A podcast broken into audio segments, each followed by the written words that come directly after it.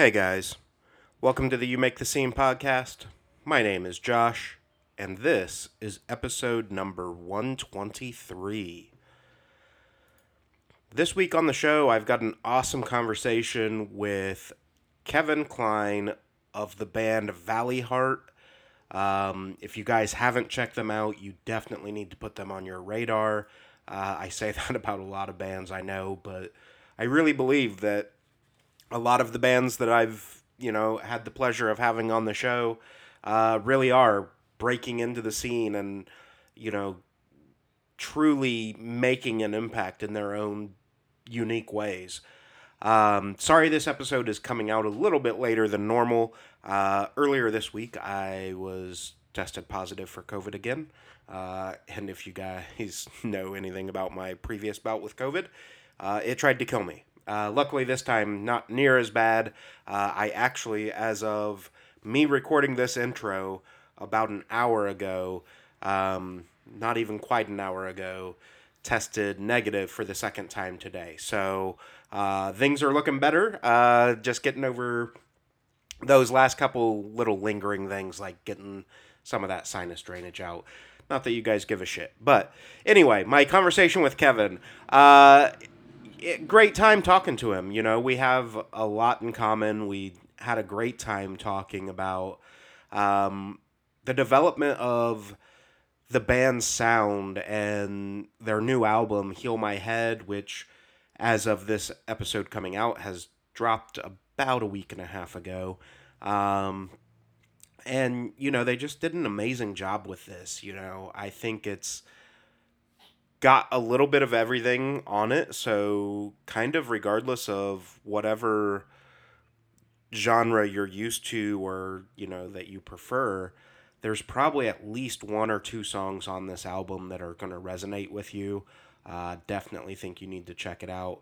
We talked about uh, also kind of taking it back to the DIY style. You know, it was it was primarily um, Kevin Klein from the band Valleyheart, uh, but also Kevin Billingsley, who helped with their last record, um, and you know did some collaboration, co-production, things like that. You know, and um, it it's just really cool to see when control was put back in the band's responsibility is how I want to put that. You know, like there wasn't necessarily somebody that they could just hand everything over to at the end of the day and say, "Well, go go make it sound like it's supposed to sound."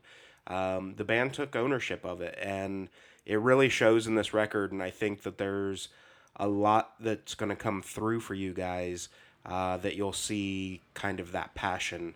Um, you know, when it's your own work and you're producing it and making sure the mixes and masters are the way that you want them, it, it's a really empowering feeling.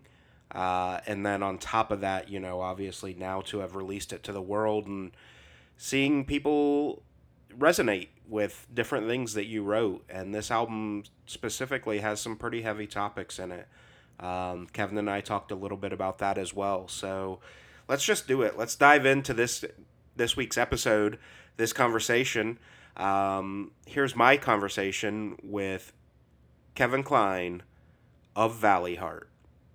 Man. Uh, so to start things off, I do start off with the same boring ass question every time. That's the simple introduction, man. Who are you? What do you do? And why are we having this conversation? Yeah, so my name is Kevin Klein, and I play guitar and sing uh, and produce in Valleyheart. Awesome. And I'm here to uh, chat about Valleyheart and to chat about our new album, Heal My Head. Yeah, yeah, yeah. awesome. Um, so, it, for people that aren't familiar with you guys yet, um, you've been around a little while, you know, especially when you consider the the broad landscape of of the music industry, right? Like mm-hmm. to say that you've lasted more than five or six years is a testament and in hmm. today's mm. terms, especially after the COVID years. Uh, what's it been like for you guys, you know, kind of since formation and, and building this grassroots movement of fan base for you? Yeah. we formed in 2016. So yeah, over over five years now. Yeah, wow, time is crazy. Um, yeah, it's it's been a ride, man. It's I think like you said, it's it's a hard journey, and but one that has great highs and sometimes some low lows. And um, you know, I think for us, it's just always been about writing what feels normal and natural and, and feels right to us and having people come along that resonate with that, whether it be the lyrics or the the instrumentation, the, the music, um, just to write stuff that we're excited to play, excited to share with people, and that inspires people. And I think that sound has changed throughout our records, and will probably continue to change, just because there's never a snapshot in time where you're sort of into the same things, right? right. Um, but I think the heart of the project is just to always write what feels true, write what feels honest. Again, lyrically or musically. Um, and I think people seem a group of people seem to resonate with that and the story that we have. And uh, yeah, we're still very much in the growth process, which is really cool and really exciting. Um, in no sense of the word have we arrived in any way or like have like a set fam. It still feels like we have this like hunger inside of us to to keep uh, to keep growing and to keep reaching new people. So that's what we're doing with this. Uh, this will be our second album, Heal My Head. Yeah. yeah, yeah, awesome. Yeah, I think you know with you guys it, it, was one of those things that it felt like you know from my perspective on the music journalism side mm-hmm. as you guys were building that momentum and then covid hit and it was like oh shit like yeah. You really i i felt bad for a lot of artists like you in that in that perfect you know realm of things are starting to go the right way and mm-hmm. and things were really starting to build that momentum. Yeah. And then covid hit and it was like oh we have to put the brakes on everything we've been doing and right. completely change direction, how I guess it's going to be, you know, kind of the sad point of the the conversation, but how disheartening was that, you know, because you guys were making some pretty big strides and then COVID came along. What was that for morale for you guys? Yeah. You know, I think it was tough. However, I think we tried to make the best of it with the situation that we had that we were all in. Um, and at the time, we pressed our first album for the first time on vinyl, which had come out in 2018, but we hadn't been able to produce the vinyl until 2020. So there was sort of that project that didn't require sort of being on the road or anything necessarily. It, it required a lot of just organization, and we did it all ourselves. And and so in that sense, we were able to keep busy with that. And then a lot of it was just writing for what is now this record. So, you know, I think it was maybe from the outside a slow time, one that didn't seem like there was a lot going on, but internally there was definitely a lot happening. And I think we're now starting to harvest the fruits of whatever we were uh, planting at that time, being the songwriting, the planning, the the album, the, the vinyl, and the new fans that we made, you know, online. Which I think there's a, you know, there's a way you make fans on tour, and I think there's still such a place for that. And but there's also just like people finding your music on online and, and you connecting through that. So you know it was it was it was tough in the sense of emotionally speaking tough but i think logistically and and how it I, we definitely have seen growth like even during 2020 and 2021 yeah. and whether that's people just staying more at home and like checking out new music and uh yeah it seems like there's just more people coming on board which is really really cool and encouraging to see. Yeah absolutely. Um talk a little bit about trying to stay out of you know like you said you were doing so much writing during the covid years. How yeah. did you stay out of that like kind of melancholy headspace to write this record and not you know suck yourself into okay everything sucks? Yeah. Oh man i definitely was in that space. Like i think a lot of us were right where there was no because I think you answer that question in in normal times with like, oh, I just stayed busy and I did this and I went there and I did I traveled and then you know there was none of that. There was right. just you sitting with your thoughts and your past and your future and, and the uncertainty of the future. Um, so I don't think I necessarily used uh, music to sort of defer from that state of mind rather than really lean into it through music and ask those questions and deal with those questions and those uncertainties through these songs of what they came out to be. So I definitely it was a form of therapy and of, of expression and a thing that kept us going uh, a whole lot. And for me, lyrically speaking, writing about all those things, but even just meeting with the guys and having the opportunity to be creative and to to write, you know, felt really, really nice in a time that felt very isolating and felt like you weren't, you know, felt you felt feeling distant from people. So it was really nice to sort of have that camaraderie and to have that collaboration still. Yeah.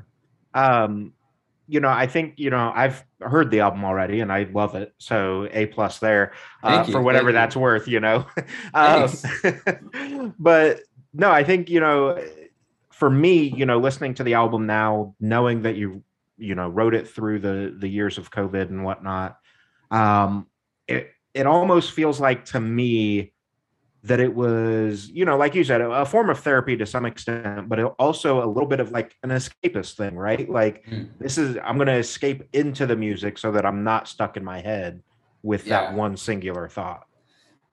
Definitely, definitely, yeah. I mean, yeah, things got dark, right? Like again, I know, I know this isn't just my story and experiences. I think a lot of us had to deal with the things that we had maybe been busy enough to put off for many years and you know, it was a very hard time, but I think one that hopefully has led to a lot of growth for people. I know it has for me. And it feels really exciting to like have an album that reminds me of that process. And like, it's almost like a trinket of that in a sad way, but also in a beautiful way of like, this was me processing all those things. And, you know, not that I'm on the other side of all of it completely, but just of like, oh, wow, there's a, there's been a journey and sort of this, it's like a photo, right? It's like taking right. a picture of that moment and you're like, can appreciate how it's changed. And, this record definitely feels like that for for that period of time. Awesome. Um, so you guys have always been kind of DIY slash internal with everything. You know, like you do a lot of your own mixing and engineering and stuff like that. Mm-hmm. How important is that to you to keep the authenticity? Um, and is it? I don't. I don't have a way to ask this that doesn't sound like a, a negative comment, and I don't mean it that way. But was it more of a control thing where you couldn't give up control to someone oh, yeah. It's a great question. Yeah, yeah. No, that's a great. I think about this all the time and have a lot of conversations with my friends in music and in audio about the pros and cons of sort of like being the captain of your ship mixing wise and engineering right. wise. Um, there are definitely benefits. Um, there are definitely cons, I would say too. Uh, the benefits are, I think it's, I think it's so cool when you see mixing and engineering and production as a different language. And in a way, there, there's the songwriting and then there's the production, and they're linked, but production and mixing and how things balance and depth and brightness and darkness and dynamic is a whole art within itself. And it's a whole, uh, it elicits certain, you can elicit emotion in that way, right? Like just how your lyrics might hit a certain way or your right. vocal dynamic might sort of pull back and then hit. Like there's a lot of those elements that you can play with in the mixing. And I think for me, I just was like, it felt like an extension of like, cool, like I can even hit harder or express this even further into like learning about mixing tactic, tactics and, and engineering and like getting different sounds. Um, so for me, it was always about extending, like I hear a sound in my head, like how do I how do I get that sound? And I think that was always the drive for me. And at first, like, oh no, these are just demos and demos. And then I was like, wait, no, these sounds are getting close to what I'm hearing. And it's just always about chasing that. And and uh, yeah, definitely still I've been doing some mix work for for Valleyheart, but also for other people recently, which has been really fun. But definitely still learning a lot and, and have a, a big journey. And you're always learning, right? And uh yeah.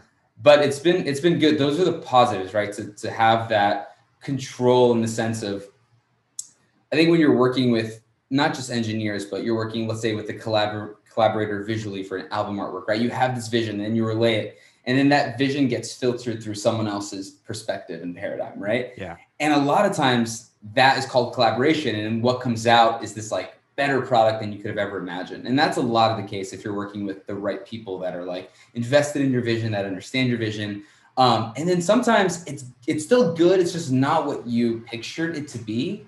Um, and you like had this specific vision. So i think a lot of it was like i want to at least have the ability to get close to what I hear and then have still collaborate with people to get it even closer. But I didn't want to just throw my hands up in the air and be like, I'm just a songwriter, I'm just a guitarist. Like, I don't want anything to do with this. I'll just trust other people. Because for me, it's such a big part soundscaping and sound engineering. It's such a big part of how music is made, and it's such an important part. And you know, you could have five different producers produce the same song. It's going to be a completely different song every time. Um, so yeah, and by no means there's definitely a balance. The cons are you can get totally wrapped up in your own world, get stuck in these feedback loops of never knowing when things are done or when they're good and you can lose sight right because you don't have that other person to bounce back with right. so for this album we i co-produced it co-mixed it and co-engineered it with kevin billingsley um, who's a dear friend and an amazing amazing talent um, he did our last record and he was super open to like being that guy that like we kind of collaborated and worked together so that i wasn't getting lost in the whole of like I want to do it all myself for like 12 songs, and all of a sudden it's taking four years to record a record and to finish it. But he was that like anchor of like, no, like we need to put deadlines and you know, act as kind of like an executive producer, um, yeah. but still allowed me to like experiment and have the freedoms. And and it was really, really collaborative process and it was really cool. Yeah. And uh, you know, something that you said in there that that really kind of perked me up a little bit is the soundscape because I I talk a lot about the the depth of soundscapes when it comes to records and stuff. And you know, like you have your traditional pop punk albums, and some of them are super deep, and others are like very surface level pop punk cookie cutter. You know, mm-hmm. um, and I think the cool thing with you guys, not that I would ro- you know roan you back into that group necessarily um, of pop punk, because I think you're more of like this alt rock vibe rock type thing going on. Mm-hmm. Um, but I think there's so much depth to the soundscape that you guys create. You know, there's the the more times I listened through this album, the more stuff I picked up on. And I thought mm. that was an incredible, you know, feat for you guys that it's not a the first time you listen to this, you know that song inside and out. Like mm-hmm. every time I hit play on a song, I'm like, oh shit, I didn't even notice that before. Like, oh, That's there's cool. some depth over here. Like, where'd that come from? Um, and I think that comes back to what you were just saying about having the control over, you know, the mixing and stuff. Like you get to experiment a little more yeah. with how deep can we go versus, you know, not to knock any engineer or mixer or anything like that, but they're on a time schedule, right? Like we have this project, we have to get it done. We're moving on to the next. Yeah. So you don't get as much freedom and play with some of that. Absolutely. It's a great point. And I think even working with Kev, you know, he works out of a, a big, like really nice studio, awesome studio called the Halo Studio um, up in Portland, Maine. But we rented that out for a couple weeks. But even then, I was like, man, I feel like I'm going to want more time to experiment. So what we ended up doing was we ended up renting another studio for two weeks or a week and a half.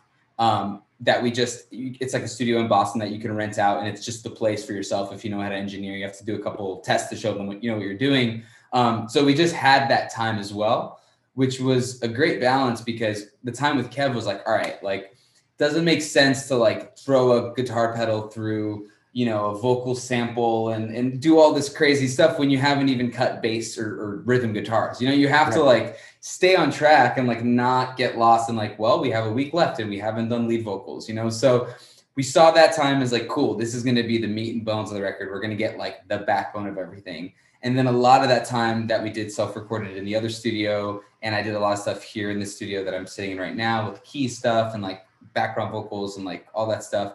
It was nice to have like, cool, here's the space to like really just experiment and see what works and not have that pressure of being in like an expensive big studio where like you have to get things done. But we already did that. So we're not going to compromise on the quality of those aspects as well. Yeah. Yeah. No. And I think, you know, I, I say this all the time about artists that are signed you know you guys are are putting this out with um tooth and nail right now. And like and so the record company or the you know the label's cutting the bill so it's not a big deal. And it's like yeah but but they have to pay that back. So they still need oh, to yeah. be aware of all this. Oh yeah. Yeah. It's never a good idea to be uh you know to be yeah, to be whimsical with money. Like you, you want to have a, an understand. Yeah, you want to be smart about things because they're investing in your vision, and you don't want to be sort of oh whatever about it. You know. Yeah. Well, and even even if you are going to do that, at some point you owe them money. You know, like absolutely. Yeah. It's. I tell people all the time. It's a record deal doesn't equal a checkbook. It equals a line of credit, and Definitely. all they're doing is they're a credit card for you yeah. They pay the bill and then you pay it back over however fucking long that takes you. Yeah, absolutely. Yeah. Which is spooky when you think about it. And, you know, we, we had had a label before and like had been doing the thing and and I wasn't sure I'd want to like sign again, but Tooth and Nail came along, and aside from just like doing the traditional label thing, they, they were really open and and really passionate about working together and like had all these great ideas and, and just had a team of people that were like really excited. So it's a lot of that too. It's like you got to make sure you're linking up with the right people who just like really believe in the project and and so it's been great in that aspect so far. So yeah, and I mean, you know, Tooth and Nail's been around virtually forever. I mean, our whole lifetime. So yeah, yeah. It's not like they're this new company that doesn't know what they're doing. They definitely have their their feet under them. Yeah, yeah, for sure. Um, so let's talk a little bit about you know diving into the the record. Um, something I don't do is I don't ask the like direct specifics about a song anymore because I don't like taking that away from anybody. You know, like I love that. I love we that. all make our own connections. I don't want to ruin yeah, a yeah. connection for someone. I always Um, have a hard time with these interviews because I, I do love sharing about accolades, like you know these uh anecdotes, sorry, accolades, anecdotes about the record. But there's like a fine line where it's like, man, I don't want to like put on a platter like what this song is about because I, I do love that openness with music. It's exactly what you're saying. Yeah. Um, so one thing I, I do like to talk about is the the over arc, right? So most bands don't put out true conceptual conceptual albums anymore. Um, and this is by no means a conceptual album, but there there definitely is this kind of overlying arc. So let's talk a little bit about, you know, what goes into Mhm. that process for you because like you said you were putting together a ton of songs you know going through and figuring out what fits into this this story that you want to tell with the record Yeah. Well, I'm curious because I, in in a way, I always kind of saw this album as a concept album. Um, but that's like so many different definitions of what that But- means, right? okay yeah so so my version of conceptual album i think of like coheed and cambria the Amory Wars like there's a true character a narrative story going yeah, on, Yeah, right. yeah, no, no, totally. Yeah, definitely, definitely not that. Yeah. No, you're so right. It's it's it's interesting. Like Defeater had like a couple, yeah, concept albums, right? Yeah. Where it's like the guy at war, and yeah, yeah, definitely not that. Um, but I don't know. I think, man, making a record is so fun and something that I, till this day, it's like the most fulfilling and like exciting thing to do. It's because, you know, I'm never gonna write a a book. Well, maybe I will. I won't say never, but there's it's not in my foreseeable future to like write a book. But you have the opportunity to craft a story and and and create dynamic and push and pull with emotion and and I definitely tried doing that with this record. And there are tons of like concepts and motifs that like definitely parallel within different songs and imagery that pulls from you know references to the album art and other songs and, and words. So i tried to lace it intentionally so but i it almost happens naturally sometimes. You're just writing and like some of the same images come up. And then later you're like oh wow i see what this is now. It's you know it sometimes songs well all the time good songs at least feel like they're just coming from somewhere and you're just like it's more finding them not making them you know? You're just like oh cool like this is flowing that's the best song. It's just like it's just coming out of you from somewhere and you don't really know where it is. And it's sort of hippy dippy as that sounds like that's where i find stuff is just happening. And i'm like cool like later i'll see what this is. I just got to trust this wave.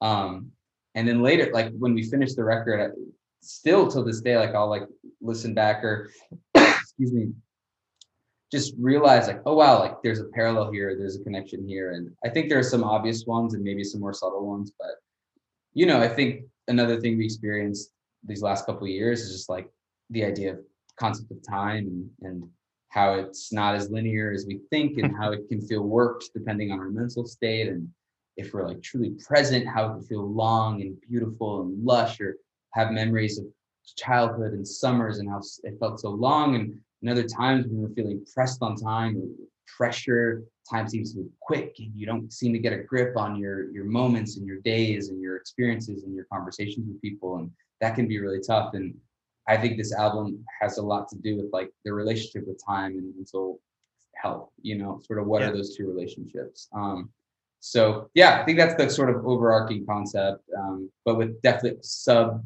motifs having to do with like nature and um healing and and uh some other some other sort of things as well Yeah, for sure. And I, I think, you know, that's a, a really good description of it because I mean, obviously you wrote it, but like I, I think for the the listener, I think that's a good like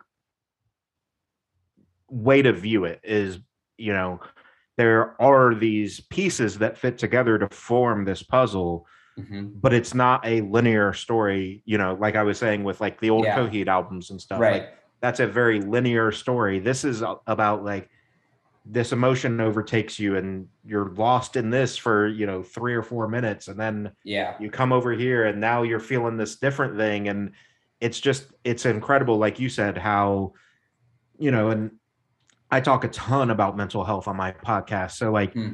you know the the feeling you get when you're in a depression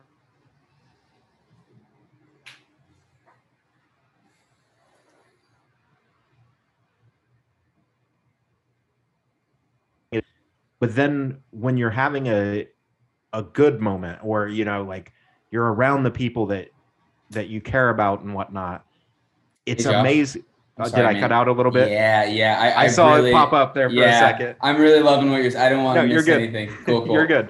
Um, Last thing I heard was when you're in a depressive state, and then it just cut. Okay. Yep. So when you're in a depressive state, like you know, time typically, at least for me, if I'm in a depressive state, it it's kind of a weird two sides of the coin thing because like time slows down in the sense that I just feel like I've never gotten caught up on things. Hmm. But then when I look at it, I'm like, I've done so much shit. I just can't f- feel that fulfillment, yeah. you know? Yeah. Um, but then the, yeah. the flip side of that, when when you're in a, a really good spot, you know, you're around the people you love and care about and friends and things like that. Like a six hour hangout is like, oh shit, that was the best week of my life. And it was yeah. only six hours, you know? Yeah. And I think that's where this album, you know, kind of hits those points too, where there's, you can tell when it's a really good spot because it just feels so big and like there's this vast openness. And then when it needs you to feel a little anxious, it closes down and you're yeah. very more, very much more structured on the song style.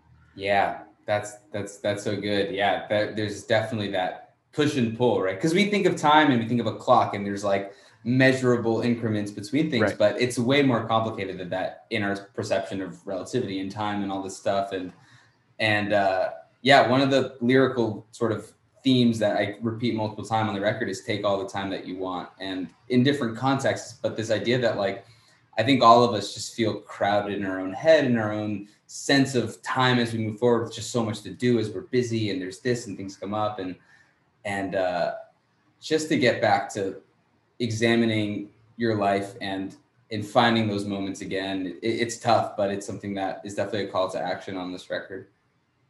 Yeah and i i think that's a incredible reminder for anyone that is having any sort of mental health battles is yeah. you know take all the time you need because it's if there's that super cliche saying, and I'm I'm gonna fuck it up, but it's you know uh, a decision made in a second last a lifetime. Mm. You know, you don't want to make a decision on something in yeah. the heat of the moment, in anger or whatever, yeah. and then regret it for the rest of your life. Like, take the time you need to really right. absorb what's around you and um, kind of just go through things, you know, and yeah, um, go through things. That's that's a big part of it. And I was just talking to a friend about it, where I feel like a lot of, of American culture, or you know, we're we're not taught how to go through things. We're taught how to like go around things or yes. to go above things, like keep busy, like just keep on trucking along. And you know, again with the COVID situation in 2020, there was just like, man, we're all going through it. Like, there's no way around this one. Um, so there's just some innate self-reflection that comes with that and and uh and i'm and i'm glad for it now and and definitely glad to have been able to to process it. But but yeah the, the take all the time that you want that in the record it's not written from my perspective even of like telling people that but it's more like times i've heard that and how i needed to hear that most. And um yeah. Yeah. No i think like i said i think it's an incredible message for anyone really. Um, so digging into the songs a little bit, uh, like I said, I don't like to ask specifically like tell me why you wrote this song and you know sure, like sure. who's the ex that this is about type of stuff um, but there are a few songs i wanted to touch on because i think you know a some of them are already singles but b like there's there's an expansiveness to some of these songs that i think warrants a little bit of discussion on like why there's so much room to breathe mm. in these songs and things um, and the first one for me was Heal My Head. Mm. I think there's so much room in this song when you're listening to it that you're just like, A, the message is incredible, obviously. Mm. But then you you get time to like reflect within the song itself. What went into the kind of the mastering and the, the creation of that? Yeah. So let me ask you this: Are you saying more lyrically or, or musically, or sort of the whole package? Uh, whole package, really. Uh, on that one specifically, I think musically, I had a lot of room musically. to feel. Cool. Cool.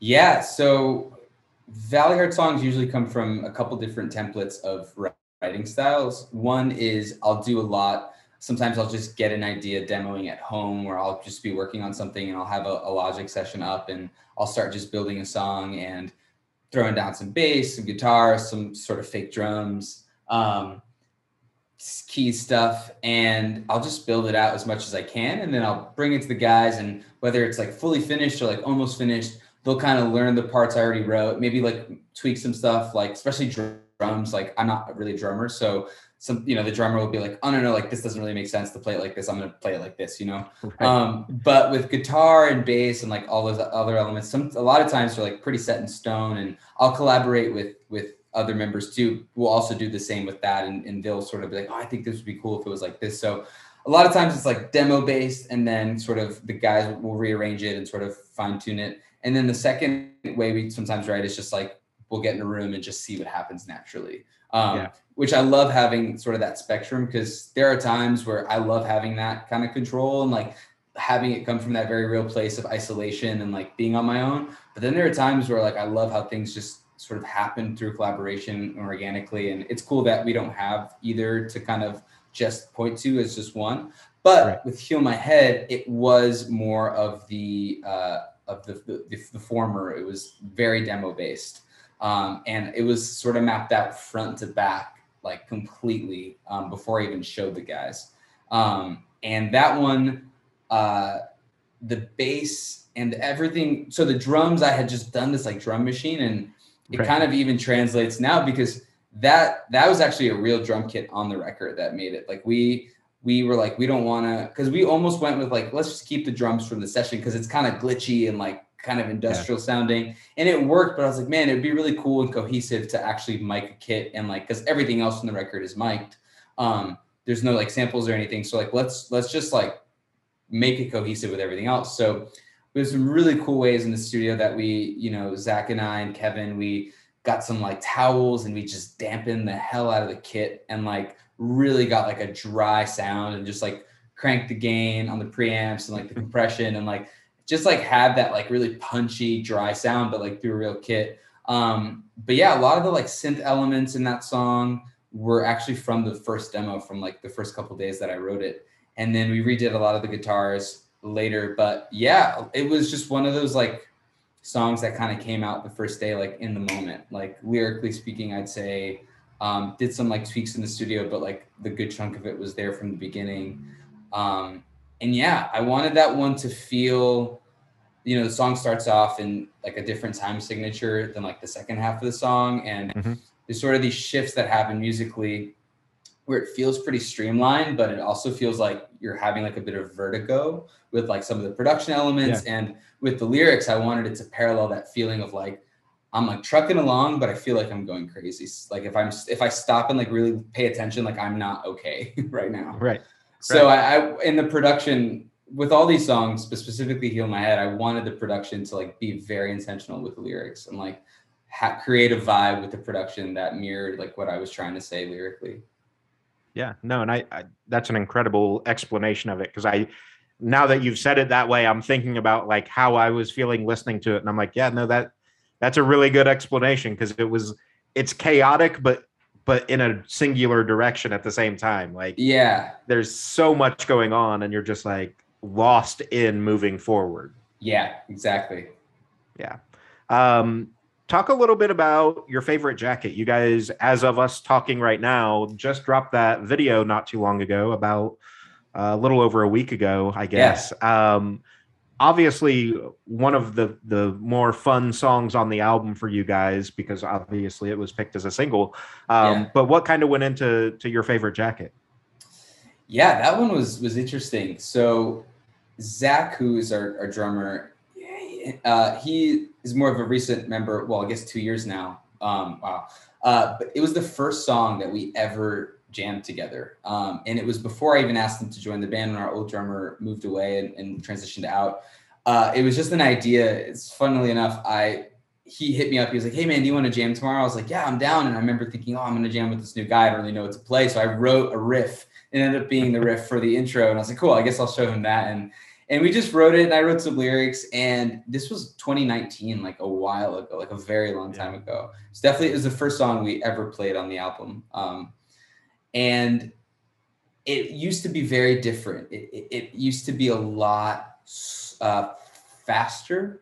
Uh, when we first wrote it it was this like sort of heavier alternative rock song and we played it like that for like a year and a half and the lyrics were similar and the, the vibe was the same lyrically but the instrumentation and the arrangement was completely different. There was a different ending there was a different bridge. Um, and then really just a, like five months before we recorded the record you know all the other songs started to take take shape and we were like man this one's just not feeling like it's it's meshing with the other ones. Um, and it was a practice zach and i were we were jamming and we're like man let's just let's just take the tempo down like 35% and like let's just do a different drum groove. Let's pull an influence. And you know we we we, we were leaning into something that was more like early 2000s death cab because the other stuff was starting to sound like that. And this other one just felt like it was not really meshing with the others. And and we just sort of contextualized the song that we had been playing for like a year just in a completely new way. And that was a lot of fun to like really take the song that was pretty much done and be like, no, we're gonna like break it down and just add new bass parts, new guitar parts, new tempo, new ending, and it turned into what it is now. And we're really glad we took that risk because it was a risk of like, you know, we were already used to that old version, and right. uh, so it was really cool to kind of break it down and, and do something new. And I think it definitely came out for the better. Um, and then yeah, lyrically, I sort of had been sitting on this this uh, this idea of just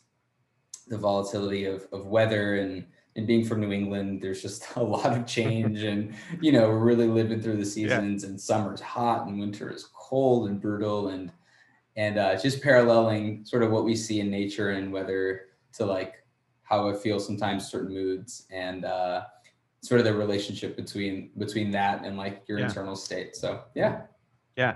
No, I think the the really cool thing with that is it goes back to what you said earlier about like sometimes it's hard to tell when art is done and like mm-hmm. i'm one of those people i i'm not positive that art is ever truly finished you know yeah, like absolutely. it's it's always and i think it's especially music industry like when we talk about the connection that it makes to people i think that adds to the value of the art so like yeah. you know whether someone just loves the song because it makes them want to party or someone's like hey that got me through one of the worst times of my life like yeah. it, it changes the tones of that you know and i i've often likened it to like a painting right? So if it got someone through like really dark times maybe the the color palette of that painting is a much different color palette yeah. rather than the person that just loves the sound.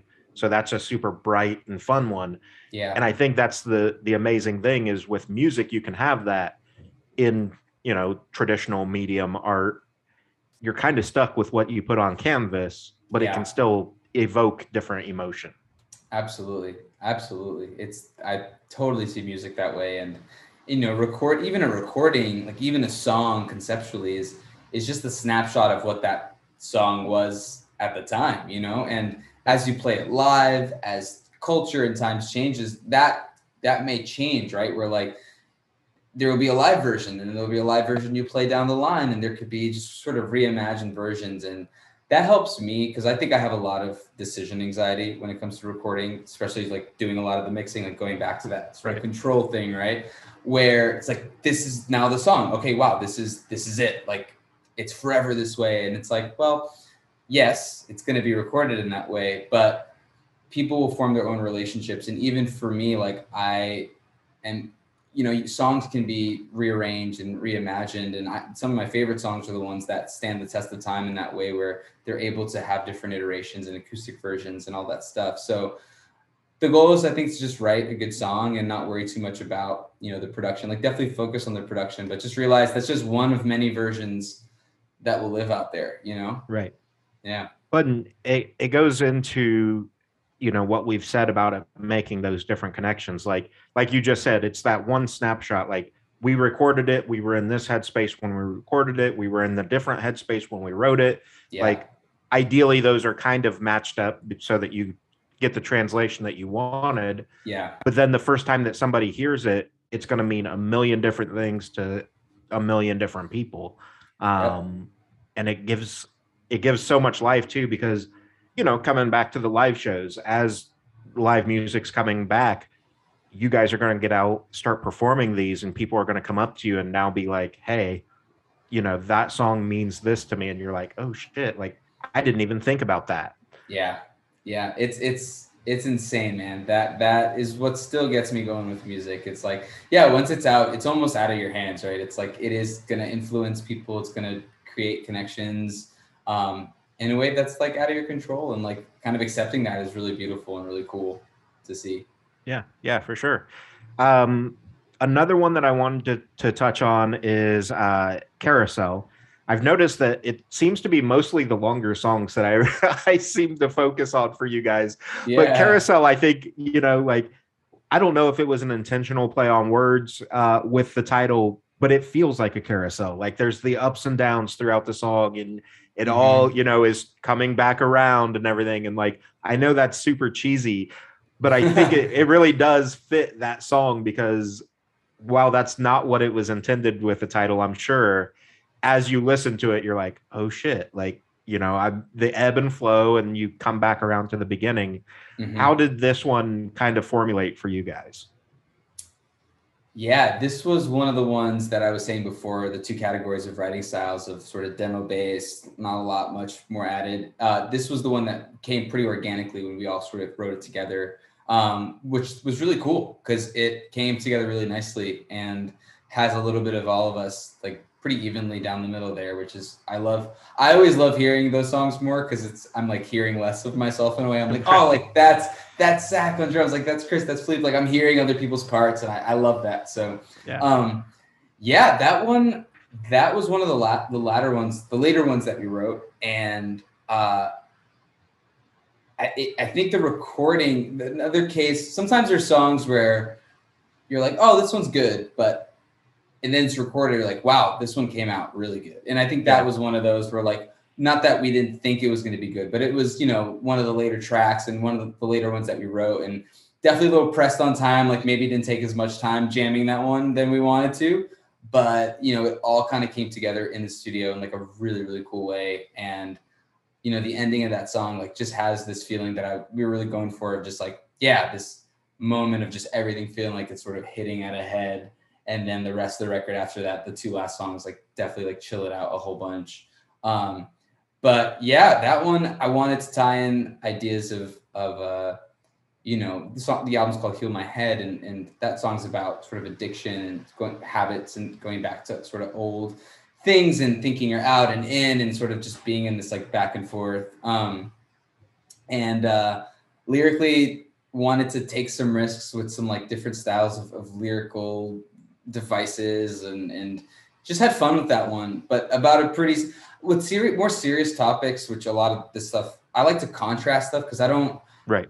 I like like another song on the album, Warning Signs. It's like probably the, the heaviest or darkest song, but like musically, it's probably the brightest. And mm-hmm. I, I like having that contrast so that it doesn't feel just overbearing or like sort of like sometimes like things feel just like oh that's too much like off the bat. I like to like oh this feels nice this feels bright and then if you really sort of lean in you're like whoa there's more here. Um, yeah. so i think carousel is one of those too where it's like it feels like a fun song um, and it is a fun song but i think the lyrics are like definitely playing on a lot of ideas of, of addiction and and of maybe feeling sort of stuck in, in loops and all that stuff so. Yeah no I, I love that because you know again with with as much as I talk about mental health, I've battled depression my whole life basically, um, as long as I can remember. Mm-hmm. Um, which may be a sign of depression too. They say memory loss is part of that, but um, they do. That's a big thing. Yeah. yeah. Um, but no, I, I I love the kind of that dichotomy because you know I think so often we think about uh, whether it's mental health and addiction or or even just nature. You know, talking back about that. Yeah. Like we see storms and we tornadoes or hurricanes and we just see them as this super destructive thing but like if you look at photos especially or videos of like a hurricane pre and post like there's so much beauty in the sky you know the the sunsets yeah. are a little better color you know all that sort of stuff so like there's this beauty within the tragedies that happen and i think more people just need in their life too that like you're going to go through some hard shit and it's going to be heavy it's going to be dark but there's so much beauty around it. Yeah. Man you just you just hit the nail on the head. That's exactly the connection to nature on the record. It's like if you look around and you see the patterns and you look at animals and you look at like you're saying weather or sort of trees and, and plants it's all there. Like all the lessons are there you know?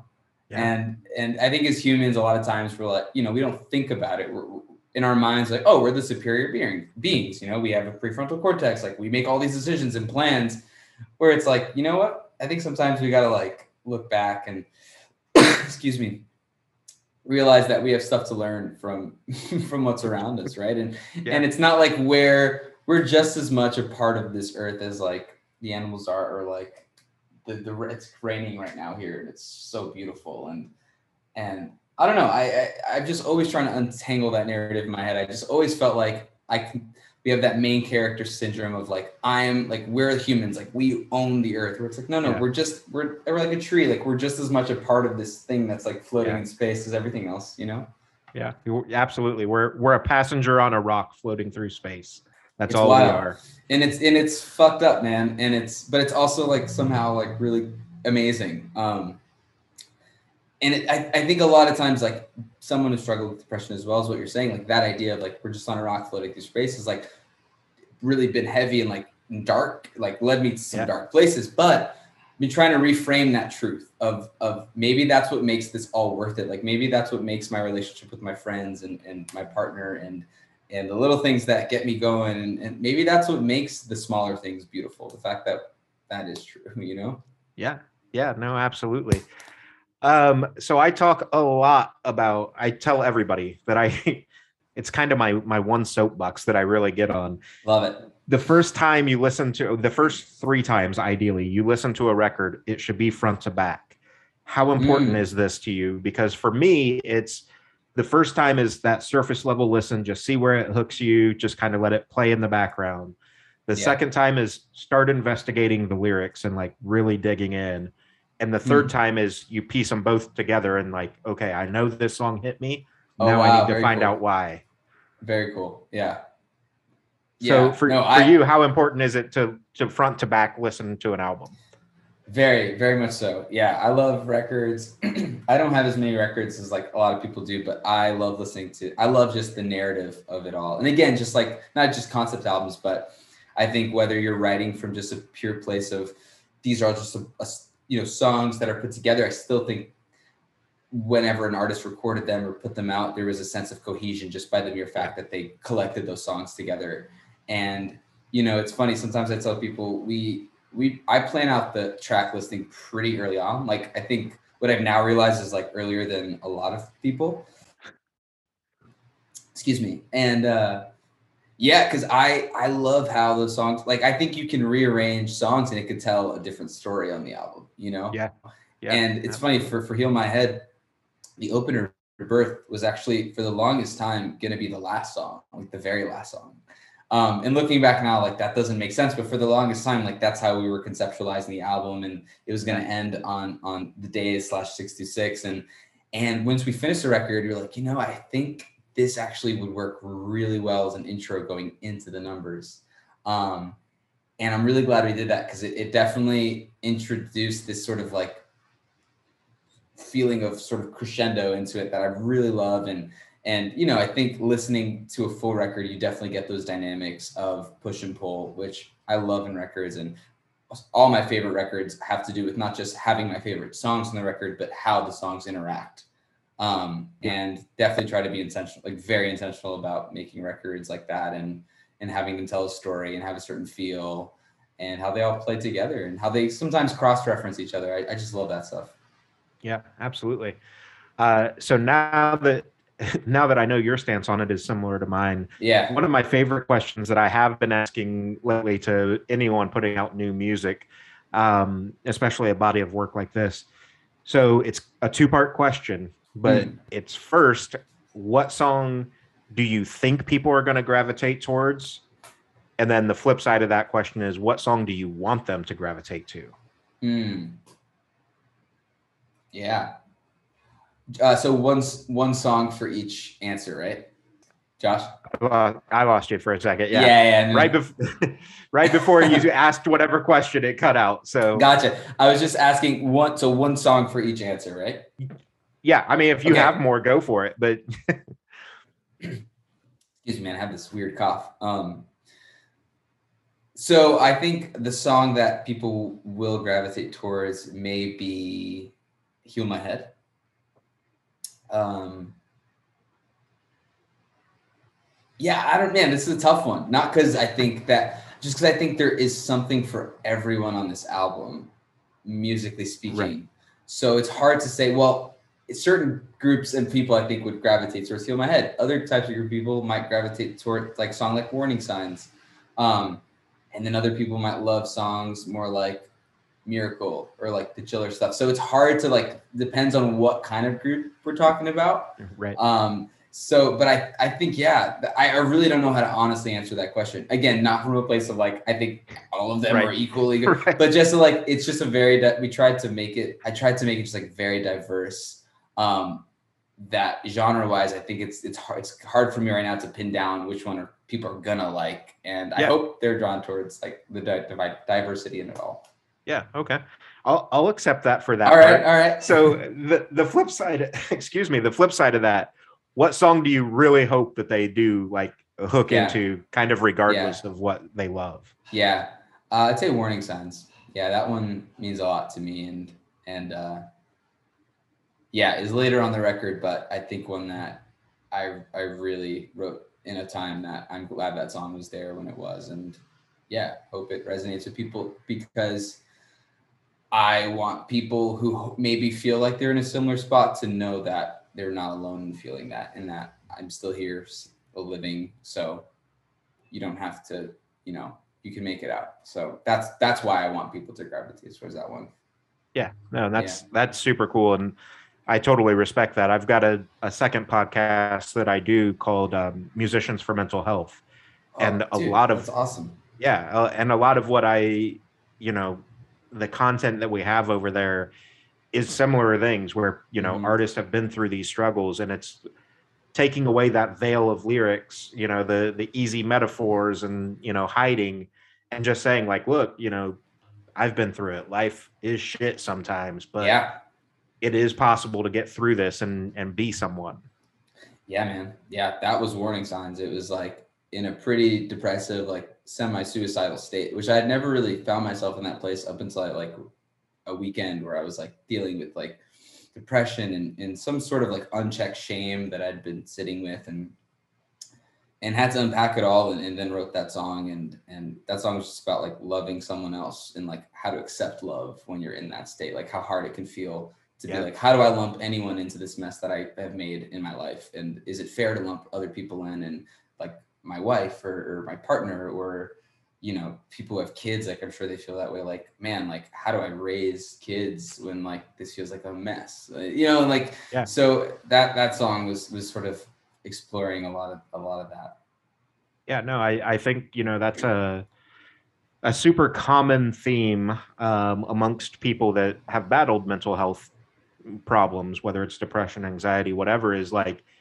so often, especially in our darkest moments, we see ourselves as the burden, and it's like we feel like it's not fair to to have yeah. people around us because yeah. oh we're just burdening these other people and it's like but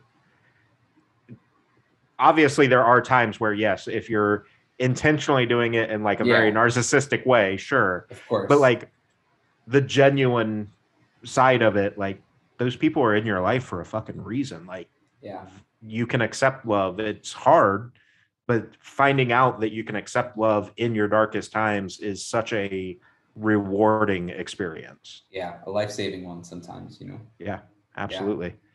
Yeah. Um, so as we, uh, you know, talk about the darkness, I guess. Um, yeah. which it's cool, you know, like, and I think yeah. that's one of the things that I love doing with this podcast is the humanization of of artists because I think so often, obviously, we all are fanboys and you know we put people on pedestals and stuff. But I've been doing this for eighteen, almost nineteen years now, and the thing that I learned through doing music journalism is, at the end of the day, we're all just fucking people, and mm-hmm. like I think fans need to realize that too. Sometimes is that little reminder that at the end of the day, Kevin is just a person just like me. Like, yeah, he sings songs and he's yeah. you know this badass guitarist, but he has the same issues that I have. Absolutely. And that relatability is an incredible tool um, yeah. for connection. That is, and I and I warrant this to growing up and playing music from a young age, and like maybe even seeing the struggles of music and um that is my priority like always is to like just never pretend like i'm i'm past that because i'm not. Like it's not even like a oh i need to humble myself. It's like no like i'm literally just a dude. I have dinner and i go on walks when i feel stressed like you know like we're all and i every even your biggest artist in the world like they, i mean people live very different lives but there is a sense of like man we're all just doing it and and uh yeah, I, I relate to artists the most when I find like, whoa, like they really are just a, a dude or a gal that like lives life and has ups and downs and yeah, that's really cool. Yeah, no, and I think you know obvious examples would be like Chris Cornell, Chester Bennington, you know, mm-hmm. like yeah. ones that unfortunately we've we've lost. But I just saw a TikTok yesterday, I think it was, maybe this morning. Um, but it was of James Hetfield of Metallica. Metallica uh, he was just on stage somewhere and you know in between songs when he's doing his little crowd banter he's like i i have to tell you guys like i've really started questioning myself over the last couple months and i wasn't sure if i could still do this you know like mm. he talks about even at at his level yeah. being in his head about i'm just an old guy. Can i even play fucking guitar like that anymore? Yeah. like right. it, it, nobody's exempt from it. No one's exempt from it. Exactly. No one is exempt from it. And man, that's yeah, that is a very deep truth and and one that on the album I try to write about too with the idea of accomplishment. It's like there's no accomplishment that you can reach that's gonna make you exempt from these these questions and these things that we face. And I think we're fooling ourselves think, oh, when I get that job, or if I, for me, like if we're touring full time, or if this is happening, and like X amount of people are like listening to our music, like it'll like it'll chill me out. It's like you know, no, you still gotta do the honest work of, of living these things out. But you know, even aside from from doing the work, which is obviously uh, incredibly important, um, I think it goes into the whole like whether you're a, a musician or not. You know, that job promotion, sure, it may make you happy in the short term, but it does not fulfill you. Maybe not fulfill. Let's let's rephrase that. It doesn't define who you are as a yeah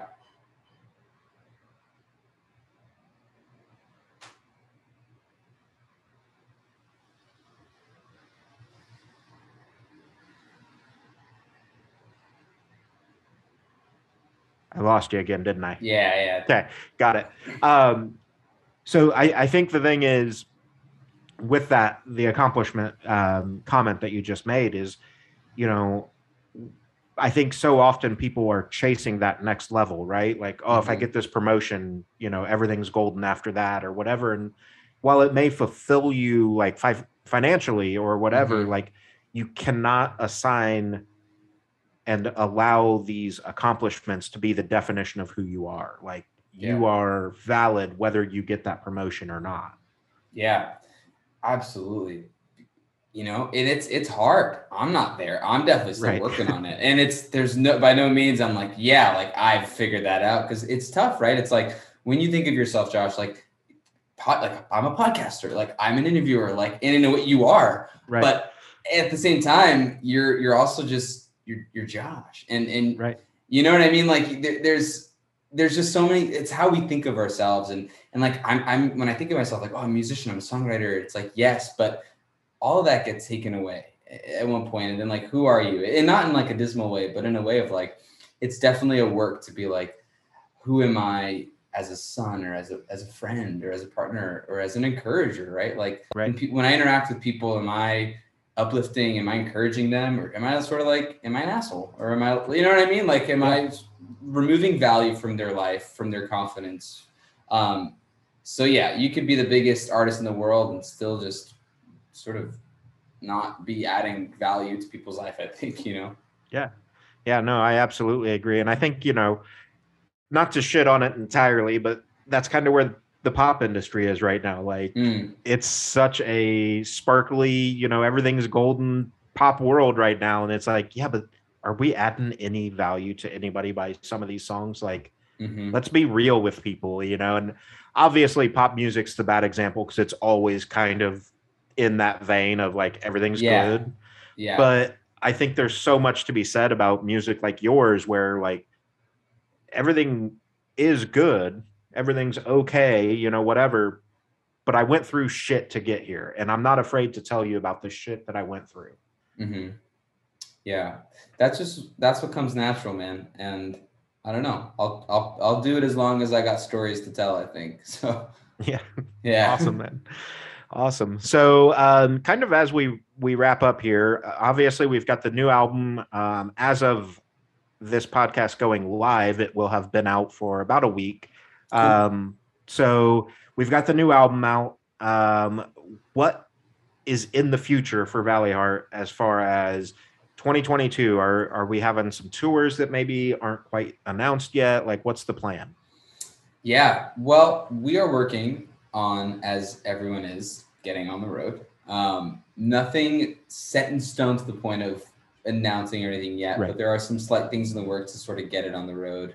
Um, and keep keep on sharing these songs in like we talked about a new context of a live version and, and sort of bringing them to people face to face meeting people love doing that um, so yeah that's going to be a big part of what we're sort of our new goals are we've sort of been head down with like the videos and the marketing yeah. and the album and you know, I didn't want to just think, oh, we need to get on the road and like just whatever on this stuff. Like, especially the videos, we wanted to like make some really good ones and spend a lot of time like conceptualizing and shooting those. So now it feels like we're transitioning into the headspace of, all right, putting out this record and, and trying to play it live. So, um, other than that, yeah, just excited to see where where these songs go and the conversations that it starts, and uh, and I guess just keep on doing what we're we're doing now. It's just making music and playing music for other people.